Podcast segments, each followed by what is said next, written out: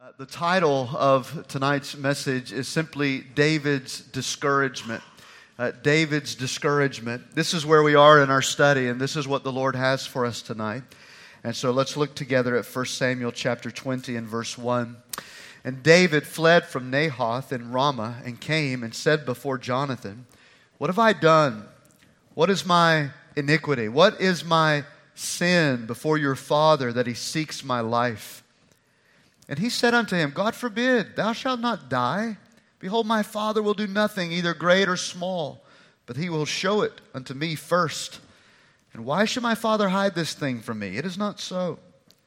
And David swore moreover and said, Thy father certainly knoweth that I have found grace in your eyes. And he saith, Let not Jonathan know this, lest he be grieved. But truly, as the Lord lives, and as thy soul lives, there is but a step between me and death. Then said Jonathan unto David, Whatsoever thy soul desires, I will even do it for thee. And David said unto Jonathan, Behold, tomorrow is the new moon. That's a, that's a feast. And I shall not fail to sit with the king at meat, but let me go, that I may hide myself in the field unto the third day at evening. If thy father at all miss me, then say, David earnestly asked leave of me, that he might run to Bethlehem, his city, for there is a yearly sacrifice there for all the family. If he say thus, it is well, thy servant shall have peace. But if he be very angry, then be sure that evil is determined by him. Therefore, thou shalt deal kindly with thy servant, for thou hast brought thy servant into covenant of the Lord with thee.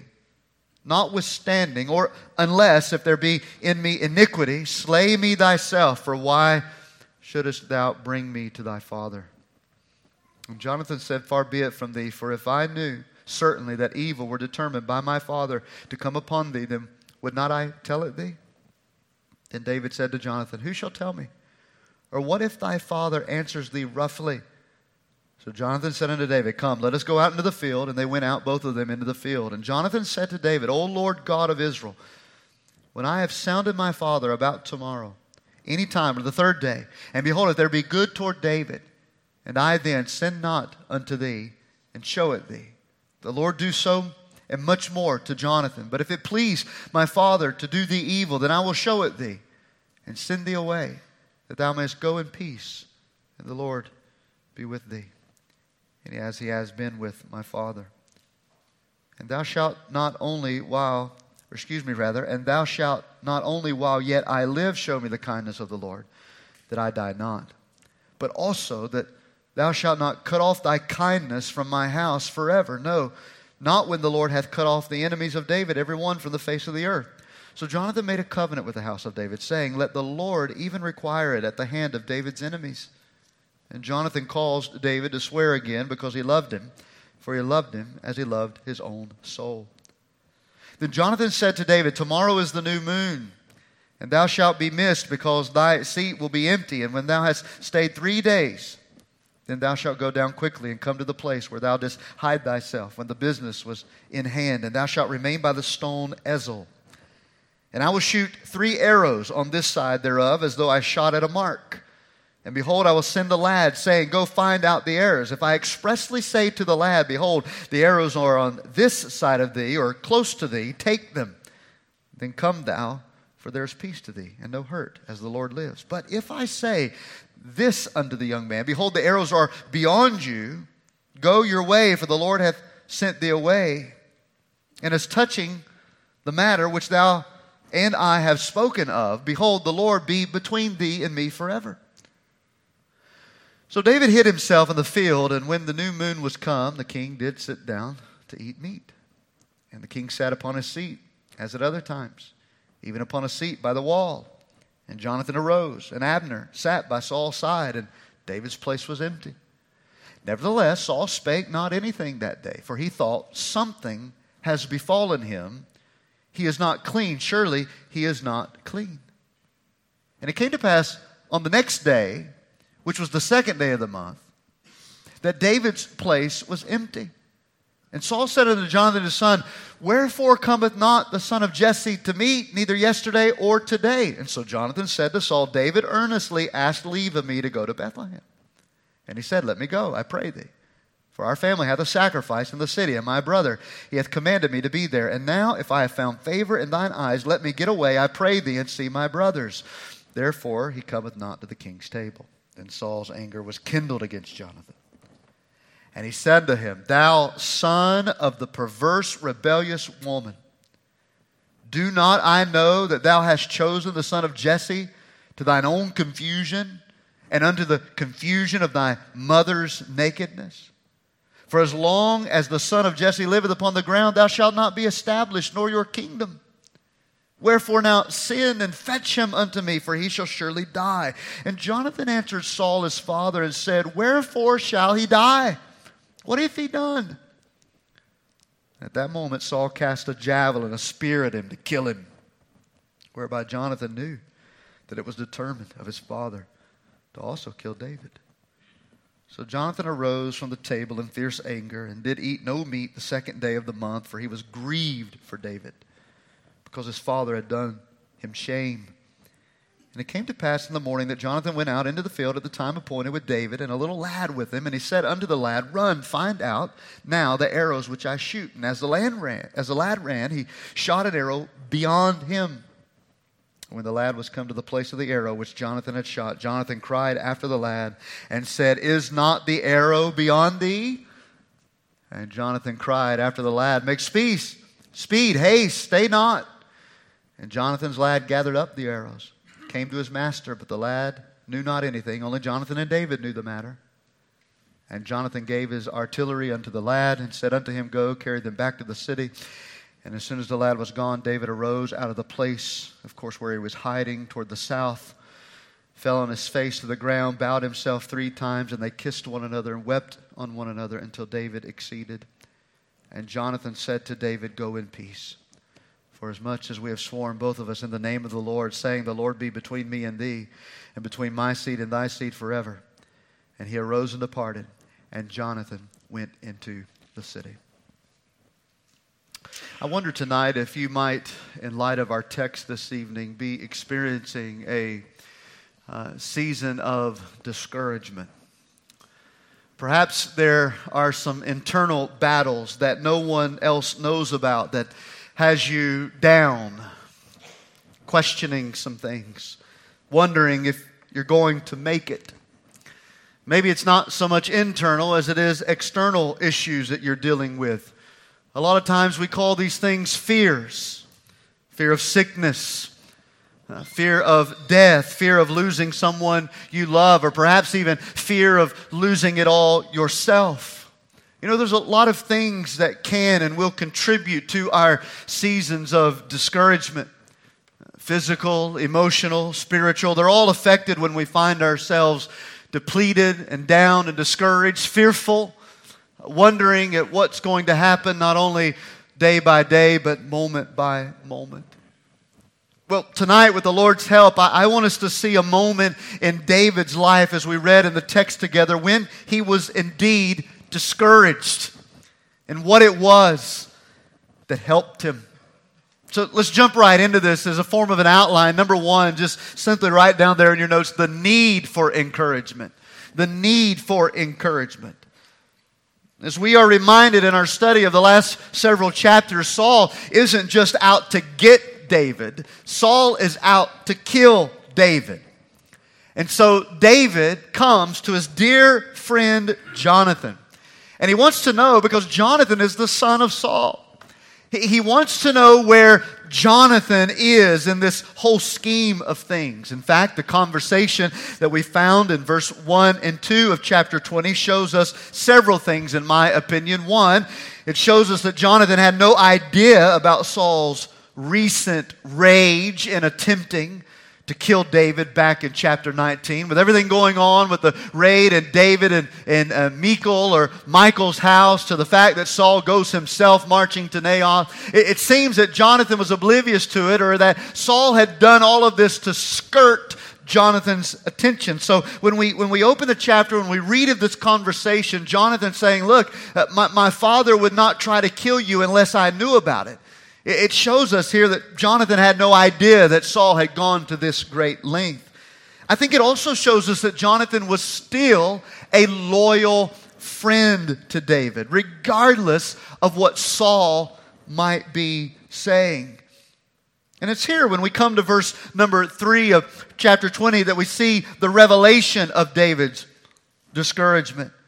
David swore moreover and said, Thy father certainly knoweth that I have found grace in thine eyes. And he saith, Let not Jonathan know this, lest he be grieved. But truly, as the Lord lives, and as thy soul lives, there is but a step between me and death.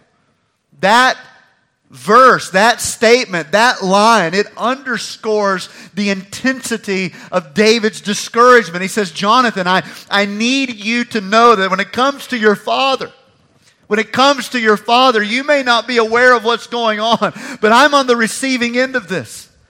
And when it comes to your own father, there's but a, there's but a step between me and death.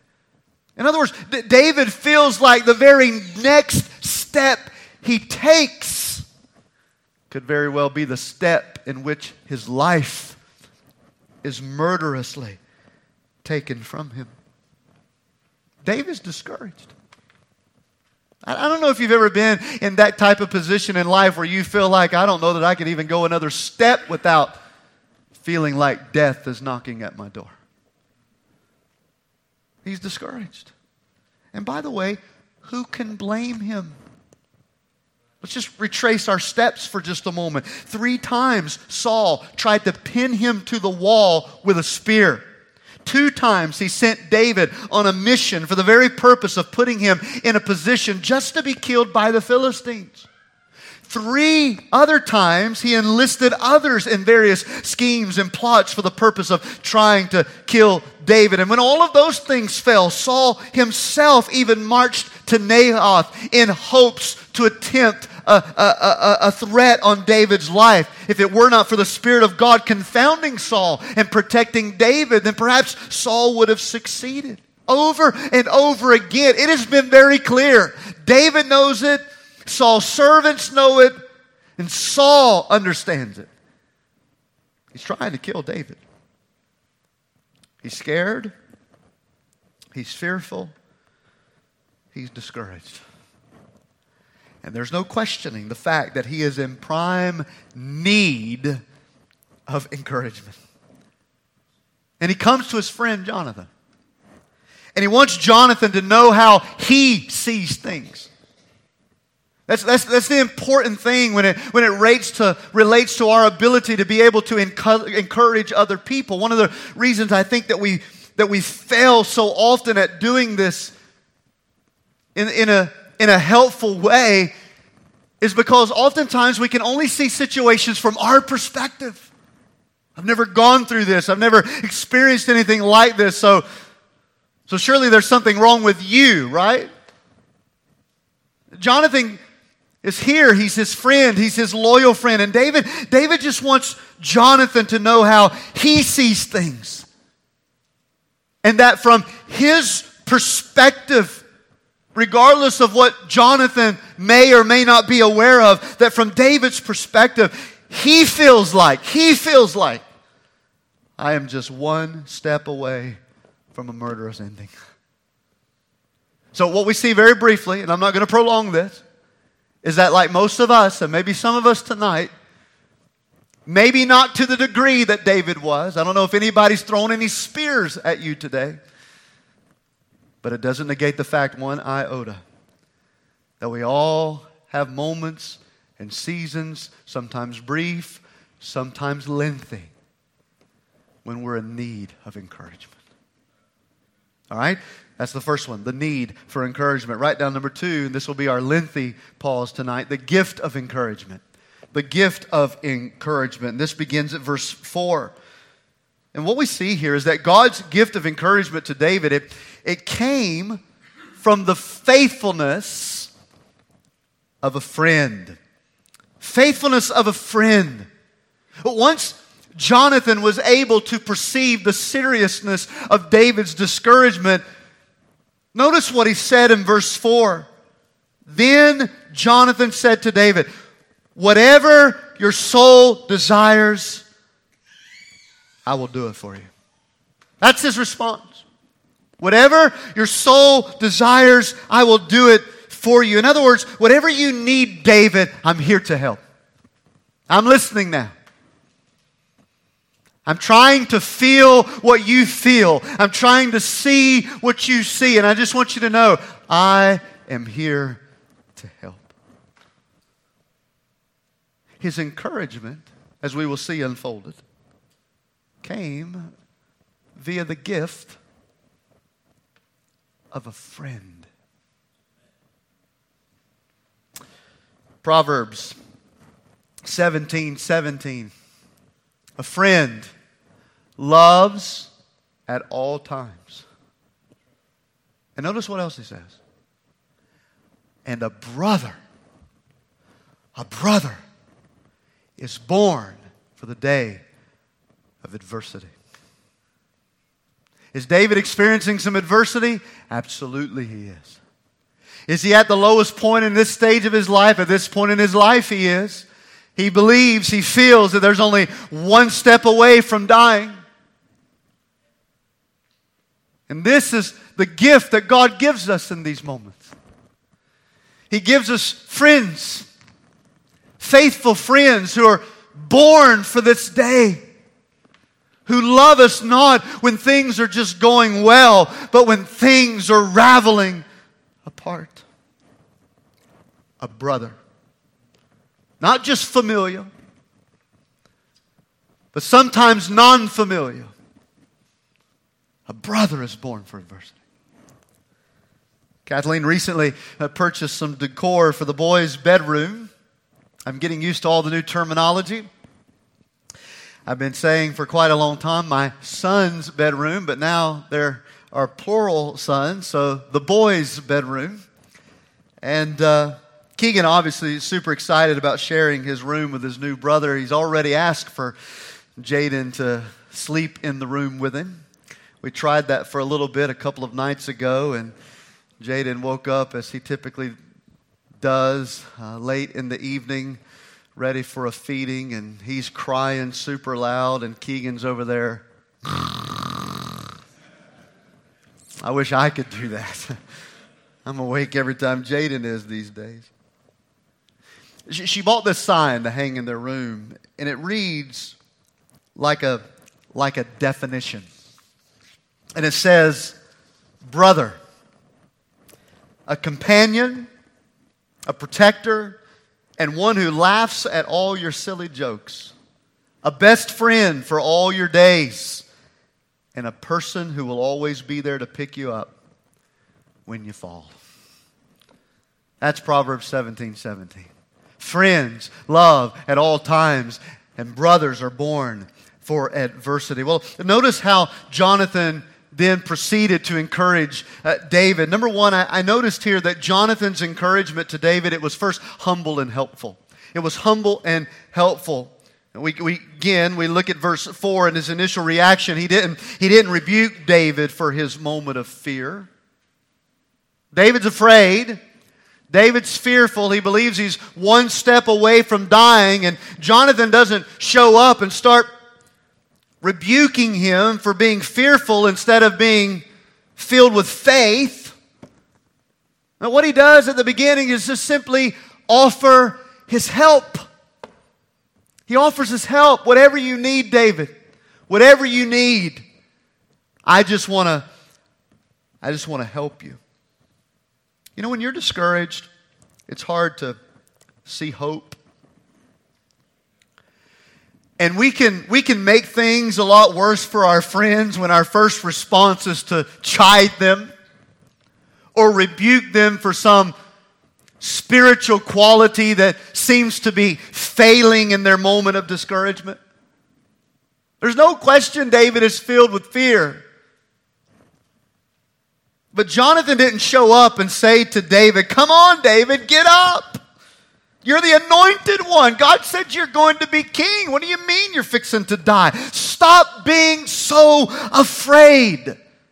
Jonathan didn't look at David and say, Where's your faith, David? Why aren't you trusting God, David? I'm ashamed to admit this to you, but as a father, I catch myself doing this with my children. especially during things like storms, like we've had this week. I can easily forget that what I have, ex- what I have experienced on many, many occasions in my life that my children are experiencing fresh and new. Maybe storms still scare you, and there are certain storms that I'll admit will make me a little anxious from time to time, but the typical sun, summer evening thunderstorm rolling around with heavy winds and rain. Oh, how many times have we experienced that as adults? Uh, in fact, I've gotten to the point where that's my best time to sleep when it's raining and storming like that. Oh, but not my kids. Every time they see dark clouds rolling on, they, they start getting afraid. You think a tornado will come out of that one? Dad, is this a, is this a bad storm? Are we going to are we gonna lose the lights? Are we going to lose the house? I can't sleep. I'm scared. Dad, we just want to stay with you. Can we just stay with you? And, and, and here's the poor father in me at times. Sometimes I'm like, come on, guys, stop. It's just a storm. Come on, quit freaking out. Everything's okay. The house is not going to go anywhere. We're, we're going to be fine. Grow up. These are storms.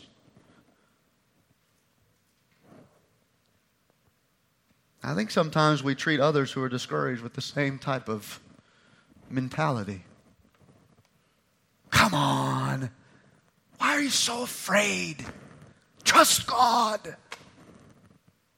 You know how many times I've had people tell me that in my own seasons of discouragement, and I'm thinking to myself, I am trying.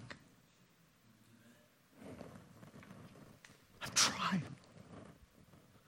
But I'm having a hard time right now. That's David. And Jonathan doesn't chide him, he doesn't rebuke him. He just humbly, humbly, humbly just says, Dave, whatever you need. I want to help you. It's a good lesson for us that our encouragement ought to be first and foremost humble and helpful. Uh, secondly, Jonathan's encouragement to David was motivated by covenant love. It was motivated by covenant love. So, so, so here's what David does. Jonathan comes and says, I just want to help you. Uh, David says, Well, good, I've got a plan. and uh, here's, here's my plan. Here's how you can, you can help me. He brings up this whole uh, idea of the new moon feast that was the next day. And this feast was a Jewish feast in which, which the whole nation would uh, celebrate and, and, and, uh, and be present for. And David would have had to be present for it in the king's chambers because not only is he one of the cabinet members, so to speak, as a faithful warrior in Israel, but he's also one of the son in laws of King Saul. But he's going to be absent. And the reason why he's going to be absent is something to do with a family sacrifice in Bethlehem. Now, when you read it on the surface, may, it may seem like that, that David may be making up this whole ordeal. I think there's arguments on both sides. It could very well be that there was nothing going on in Bethlehem, that this was just a part of the story. I don't know. There, there are also other instances in which the language is used, and it appears to be that David actually did go to Bethlehem for whatever his family was requesting and decided on the third day to come back and meet with Jonathan as they uh, requested. Either way, Jonathan isn't going to be in the king's palace for the new moon feast, or excuse me, David isn't, because he is planning to go to Bethlehem. Now, here's a part of the plan. David says to Jonathan, When Saul notices my absence, and if he is okay with it, then we'll know that I'm safe. That maybe Saul has moved on. He's no longer going to throw any more spears at me. However, if he notices I'm absent and he gets angry because I'm absent, then you, Jonathan, and I am going to know that he is determined to kill me. So David is hopeful that Jonathan will do this. And on the basis of the covenant that they made together back in chapter 18, David proceeds to ask a question in verse number 8. And the question is, David, will you do this for me? Are we still in covenant together? Because if you feel like I've broken your agreement or our agreement, or if I've done anything to harm the king and deserve this death, then you can go ahead and kill me yourself. Don't even worry about taking me to Saul. You, you, you just go ahead and do it if you feel like I've done anything to deserve this. If I've done anything to bring this upon myself. Jonathan reassures David that he's going to help him. And he says in verse 13, I promise you, I'm going to go and I'm going to report to you exactly how my father responds. And he even goes as far as to say in verse 13, I know the Lord will be with you. And what's puzzling, he says in verse 13, the Lord be with you as he has been with my father. Let's make sure we understand that because what Jonathan is not saying is that Saul has been a godly king, as we might would use that type of ter- terminology. The Lord is with that young man. The Lord is with that young woman. We, we, we usually say that to mean God's hand is upon their life. They're, they're, they're godly and faithful. Well, when Jonathan says, May the Lord be with you as he was with my father, he is just acknowledging the spiritual anointing of kingship. So he says, You're going to survive, David. I promise I'm going to report it to you. Because it's my prayer that as God has promised, that the Spirit of God will be upon you as king, just like the Spirit of God chose Saul to be king. Again, I, I, want you to, I want you to think just briefly. I cannot elaborate much on this. But think about the humility of Jonathan. Once again, we see him acknowledging David as the anointed king of God, which meant he is simultaneously accepting the fact that though he is in the family lineage to receive the throne, that's not what God has chosen. So, what could have been an even more intense, divisive element between Jonathan and David, like it was Saul and David. We don't see that. And the reason we don't see that is because, unlike his daddy, Saul is in tune with the will of God. And so he humbly and helpfully, out of covenant love, reassures David that he's going to help him. And that brings us to verse 18, and they make this agreement. They show one another steadfast love. Jonathan to David in the plan to discern Saul's intention, and David to Jonathan and the saving of his family and the, the new kingdom together, all is an expression of love, all is an expression of kindness, all reverting back to the covenant, the covenant that they made together between them and God. And then they work out the details of the plan. The details is this after three days of the new moon feast, David is going to hide in this field by the stone Ezel. What do we know about the stone Ezel? Absolutely nothing, all right?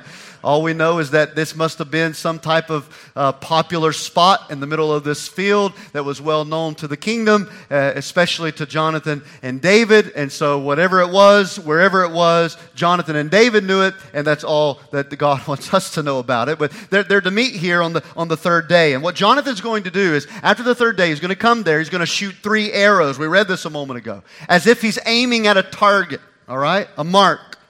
If he says to the servant boy that is with him, The arrows that I uh, shot, they are close to you, go get them, then David, who's hiding around this rock, he's going to be hiding behind it, listening to everything going on, not being seen by anyone. He said, When I shoot the arrows, when you hear me, if I say to the servant boy, The arrows are close to you, go get them, then David, you're going to know there is safety from Saul, and you can come out from the rock, and we'll just go on back to the palace. If I say to the servant boy, the arrows are way beyond you, then David, you're in trouble. Can, you imagine the anticipation of David as he's been sitting around that rock, whether it was for a few hours, a day, or three days, whatever it may be, and he's just, just waiting to see what's, what's Jonathan going to say? What's Jonathan going to say? Where those arrows going to land? What's the lad going to do, the servant boy? Well, that was the plan. Right, write down number three, this third part of Jonathan's encouragement. He, his encouragement was helpful, humble. It was, it was motivated by covenant love, okay? He's, Jonathan is doing all of this because he loves David as his own soul. But then I wrote down thirdly, Jonathan's encouragement was out of desire to help bear his friend's burden. Jonathan's encouragement was out of a desire to help bear his friend's burden. So the day came, and Saul was in his place, Jonathan was in his, and Abner was in his, but David was absent.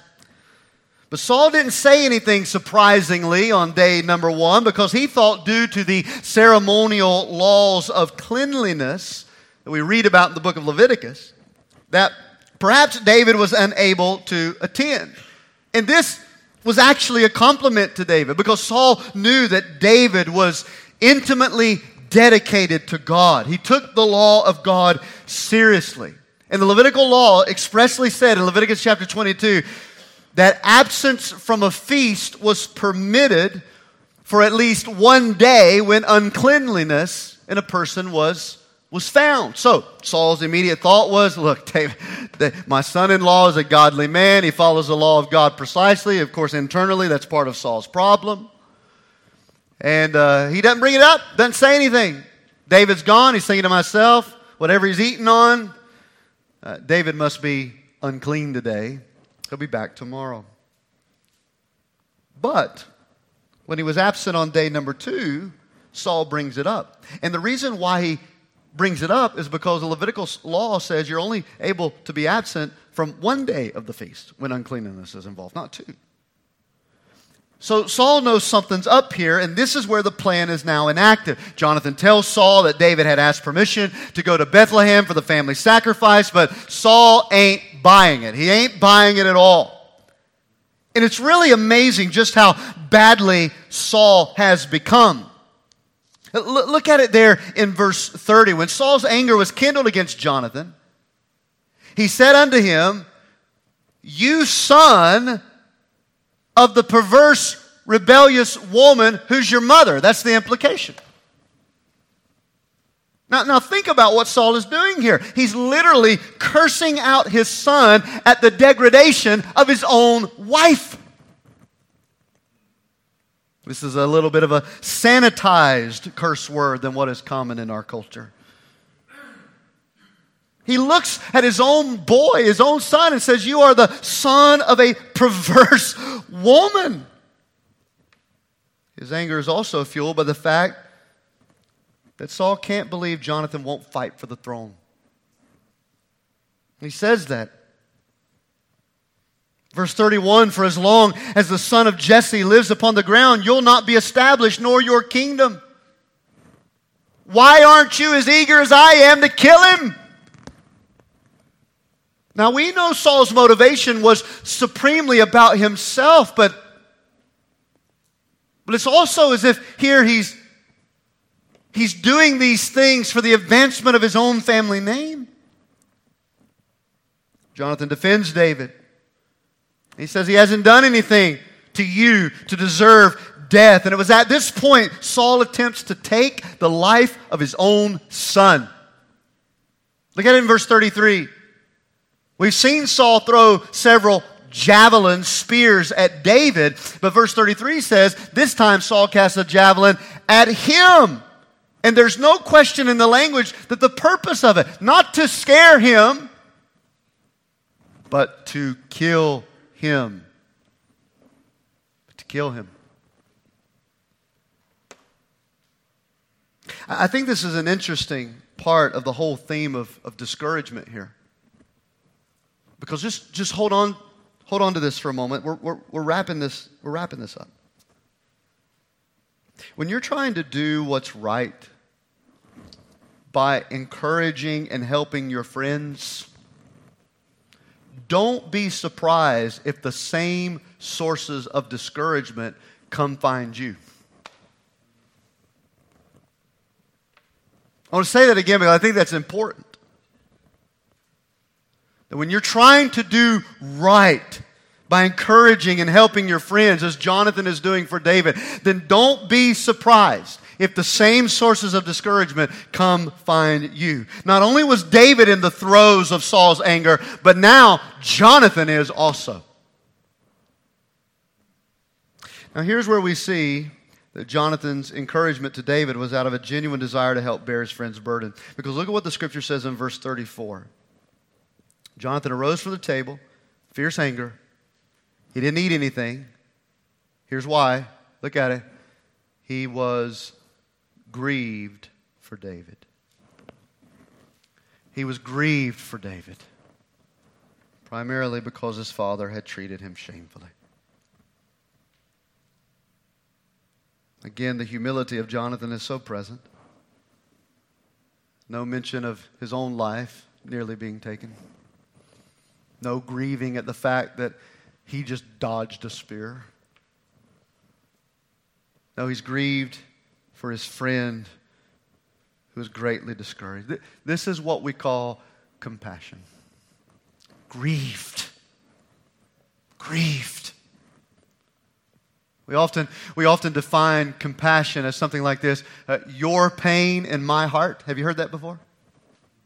Compassion is your pain felt in my heart. Jonathan is feeling what David is going through. And now he knows he must do what he can do to encourage his friend. He's, he's grieved by it. He's compassionate toward David. He feels it in the bosom of his soul. It's a New Testament verse that tells us in which we ought to respond in this way. Galatians 6 2. Bear ye one another's burdens so that you can fulfill the law of Christ. What, what, what all the law is important for us today as New Testament believers? Well, the Bible says if we want to fulfill the law, if we want to keep the law the way God wants us to keep it, then bear the burdens of your friends who are hurting. Bear the burdens of your friends who are discouraged. Compassion. A great desire to help carry the load.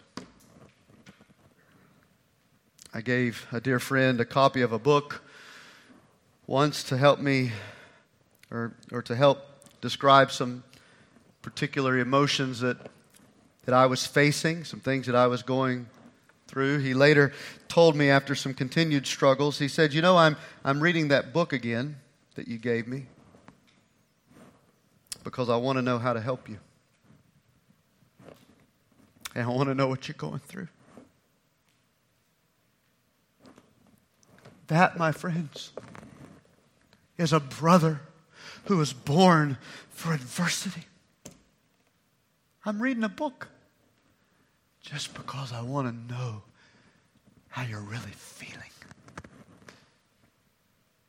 That's what Jonathan is feeling. He's grieved and he wants to do whatever he can to help bear the burden. And let me just say this as we conclude the second point. You, brothers and sisters, are the gift of encouragement that someone needs tonight. They need a faithful friend who is humble and helpful, whose encouragement to them is motivated by covenant love, not motivated to find out more what's going on. And I'm ashamed to admit to you that sometimes that has been my motivation. Check on my friend over here because I heard and I just want to I want to see the scoop, you know, or hear the scoop. We, we, we don't need more friends prying into their lives just so that they can find out all the, all the weak and useless things about us so they can continue to propagate that in unbiblical gossip. No, no, no, a true friend says, we're in covenant together. I love him. And he loves me, and our love for God is mutual and affectionate. So I'm going to encourage them on the motivation of our covenant love together. And a friend who desires to do whatever he can to help bear the burdens of those who are discouraged. Whatever you need. Whatever you need, David. I want to help. Well, that's the gift of encouragement. And for those of you who have a friend or a brother or sister like that, then you know how helpful that is. Well, let me give you this third thing and we'll wrap it up. The goal of encouragement. The goal of encouragement. So, so Jonathan runs out in the field on day three. And as the servant boy's with him, he shoots the arrows. He tells the boy that the arrows are behind him. And after the boy goes and collects the arrows and returns them to Jonathan, Jonathan sent him away. And this is where we see such an incredibly emotional reaction between two close friends. By the way, it probably wasn't the news that David wanted to hear. The arrows are if I'm David, I'm sitting there, close to you, close to you, close to you, close to you. The arrows are, please, close to him, close to him. I want to go back to my own bed and sleep, which he will not do for a long time. This is the beginning of a long run that God is sending David on. The arrows are, are beyond you.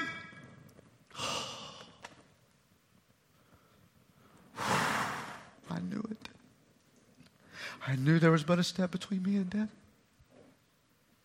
I knew Saul was out to get me. The servant gets the arrows. He runs home. Once the coast is clear, Jonathan runs to the rock and they embrace. Look at it there in verse 41. Look at this affection. We don't always celebrate these things as men, but I'm telling you, I'm telling you. Oftentimes, this is why we harbor so many struggles in our lives, is we don't have this kind of friendship and relationship. There's no funny business going on here. This is, this is two brothers in God who are bearing each other's burdens. Verse 41 As soon as the lad was gone, David arose out of the place toward the south. He fell on his face to the ground. He bowed himself three times. They kissed on one another. They wept on one another until David exceeded. That is, David more so than Jonathan. And here's what Jonathan said. The key is in Jonathan's words here before David was to leave. He said to David, Go in peace. For as much as we have sworn, both of us, in the name of the Lord, saying, Here is our covenant, the Lord be between me and you. Go in peace. Go in peace. And may the Lord continue to be honored by both of us. That right there, church, is the goal of encouragement. The goal of encouragement is to do what we can to bring peace to those who are discouraged. And David is going to leave, and I'm telling you, there's not going to be peaceful days in the sense of this going away anytime soon. But Jonathan was committed to this covenant with him. He was committed to their mutual worship of God. And he was committed to doing whatever he could to bring David to the place of peace. That's our goal when we write that note, when we pick up that phone, when we pull that brother or sister to the side at church, when we take them for a meal, buy them a cup of coffee, plead with them in our living rooms, cry with them, whatever. Our goal is I, I want God to use our covenant. I want God to be so fixed between us that I can help him or her have peace in what is, no doubt, a discouraging situation. Well, the message has been primarily toward our necessity to be an encouragement to those who are discouraged, but let me just say to the discouraged for a moment, and then we'll pray. One, the roads of discouragement that we walk are, in my biblical observation and experience, roads of God's refining purposes. God put David in this position to teach him how to fully depend upon God alone. After all, in God's timing, an entire nation is going to be depending upon him. So, although David couldn't see it nor understand it, God is sending him on the run of his life because God had to teach David how to fully depend upon God if he was going to lead the people in a way that they were dependent upon him. God had to teach David to let God be his defense, his protection. As it relates to the throne, to let God be his promoter before the time came for him to be seated there himself. So remember, when, when we are discouraged, when, when these things are happening, even if it's in light seasons of affliction or those in which we feel like David is in this moment, I feel like the next step I take could bring death to me. Wherever we are on the spectrum, let us not forget that God knows where we are. He has placed us here and it's for His refining purposes. There is a work He has to do in us that through no other means could be done unless He put us in this situation. The second thing I read, wrote down is to those of you who are discouraged let God empty you so He can use you. Let God empty you so He can use you. Even the last six months and some of the struggles that you know that I have been encountering for the first time in my life, I've often went to those closest counselors and confidence in my life and even again this week to my own father, you know, asking the question, why, why, why, why? And having to be reminded again of something that I know to be true, but I need to be reminded of these things, and that is God is emptying you. You've been in the way. God is emptying you of yourself so He can use you. And that is what happens to us, even in unpleasant circumstances when we find ourselves discouraged. It is God's process of whether we call sanctification or whatever it may be. God is refining us, He is emptying us, He's putting us into possession where we will be best used for His purposes. And then I wrote down, thirdly, embrace, to you who are discouraged, embrace the encouragement of others. Embrace it. One of the worst things we can do, and I've had to learn this the hard way, is to shelter ourselves in isolation during dark days. Especially, especially men. I'm not, I'm not going to I'm not gonna put this on anybody else. I'm a, I'm a man. I'm supposed to be the leader of the home. I'm the, I'm the pastor. I can deal with this. I can deal with this. Yeah, you can. And then there's going to reach a point where you can't anymore. And so, as a means of encouragement to those of you who are discouraged, you're trying to carry this burden alone. One thing that has been so helpful to me this year is learning how to talk, learning how to open up to my Jonathans. It's weird when my name's Jonathan saying that, but you understand what I mean. Listen to what David had to say about this. Psalm 32 and verse 3 When I kept silent, my bones wasted away by my groaning all day long. When I didn't talk, when I didn't open up, when I, when I kept quiet, it was when my inside was being eaten to pieces. So, can I encourage those of you who are discouraged tonight? Talk, talk, talk, talk to God. And talk to your Jonathan. Whoever he or she may be, one, two, or three, bring this discouragement to them and let God use them in your life. And if a brother as Proverbs said, is born for adversity, then may we never forget that Jesus is our friend that even sticks closer than a brother.